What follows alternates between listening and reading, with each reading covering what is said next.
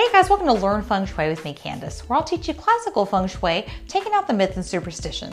So if you'd like short feng shui tips as well as fun folklore tales, I think you'll enjoy learning feng shui with me.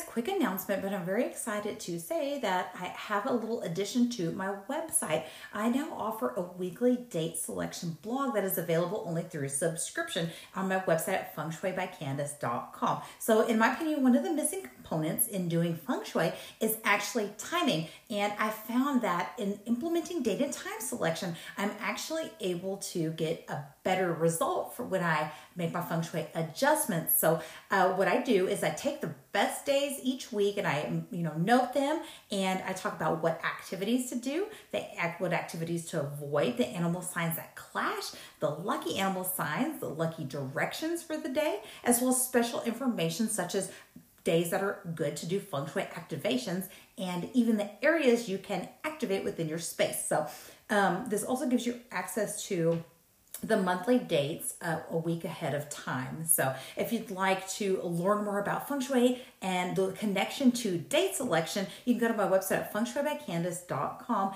And this also will get you access to the private Facebook group in which I pop on to give a little information and even teach a little bit. So um, today, as I record this, is what's called a Heavenly Pardon Day. And um, there is only a few throughout the year. So if you want to know what a Heavenly Pardon Day is, as well as how to use it and when the next one is, coming up very soon in January, you go to my website at fengshuibycandice.com and subscribe. Hey guys, welcome to Learn Feng Shui. Let's talk about the energies of December. All right, guys, we're making it through the end of the year. 2020 has been a little bit crazy. So, before we go into 2021, let's talk about the month of December. The month of December, or the month of the rat, starts on December 6th through the 21st, that first cycle of Ji Qi, which is that 15 day solar cycle of energy, and that is called Greater Snow.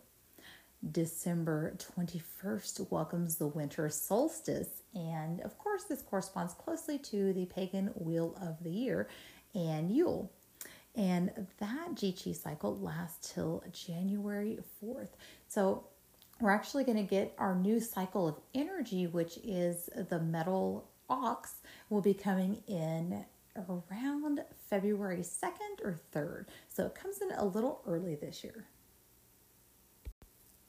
All right, well, I don't have a lot to say about the month of December. Um, one of the things that we just really need to be careful with because it is the month of the rat and it's in the year of the rat that there is so much water energy in this month. And um, of course, it can still feelings of depression, anxiety, overthinking, insomnia, and stuff are probably still going to be present this month. And along with you know just that general anxiousness. So again just keep moving do the things to take care of yourself take a lot of vitamins and be mindful. Um, there's no fire energy whatsoever to speak of. So it is very much that cold frozen snow with uh, with not a lot of warmth to it so um, some people can benefit greatly from the extra water and some people really don't so if you find yourself having these issues again just practice a little bit of self care. One of the things I always recommend is that during that um, holiday, so you know, a lot of people, I know our, our kids are off and there's only a couple weeks they actually go to school in December for the um, the Christmas holiday. And that usually starts around the 20th or so of, of December. And so my kids are home from the 20th till right after the new year. And I like to take that time, you know, kind of planning my new year, really thinking and just studying, feeding into myself. Um, even if it's just something that is inspiring to me. So I would really recommend if you're going to take some time off for the holidays to um, start some sort of study course, learn a new skill, just something that can better you, maybe further your career just a little bit. You know, take a couple days to watch some how-to videos. Uh, you know, it could even just be something you like, like a hobby. But I highly recommend you doing this during your time off that way, you're not sitting idle and being stressed out and overthinking. So, busy hands, guys. I wish you guys a very happy holiday season, whatever holiday you celebrate. And I'll catch you guys after the beginning of the year. I will be putting out episodes um, for the first two weeks of December, and I'm taking a vacation. Y'all, I'm tired.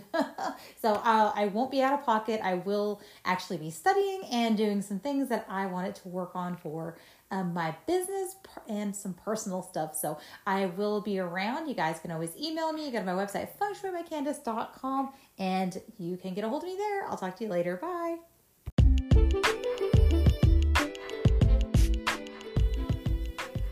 If you enjoyed today's episode, be sure to leave a review and share with your family and friends. Be sure to visit my website at fengshuibycandice.com for any information on feng shui and Chinese metaphysics.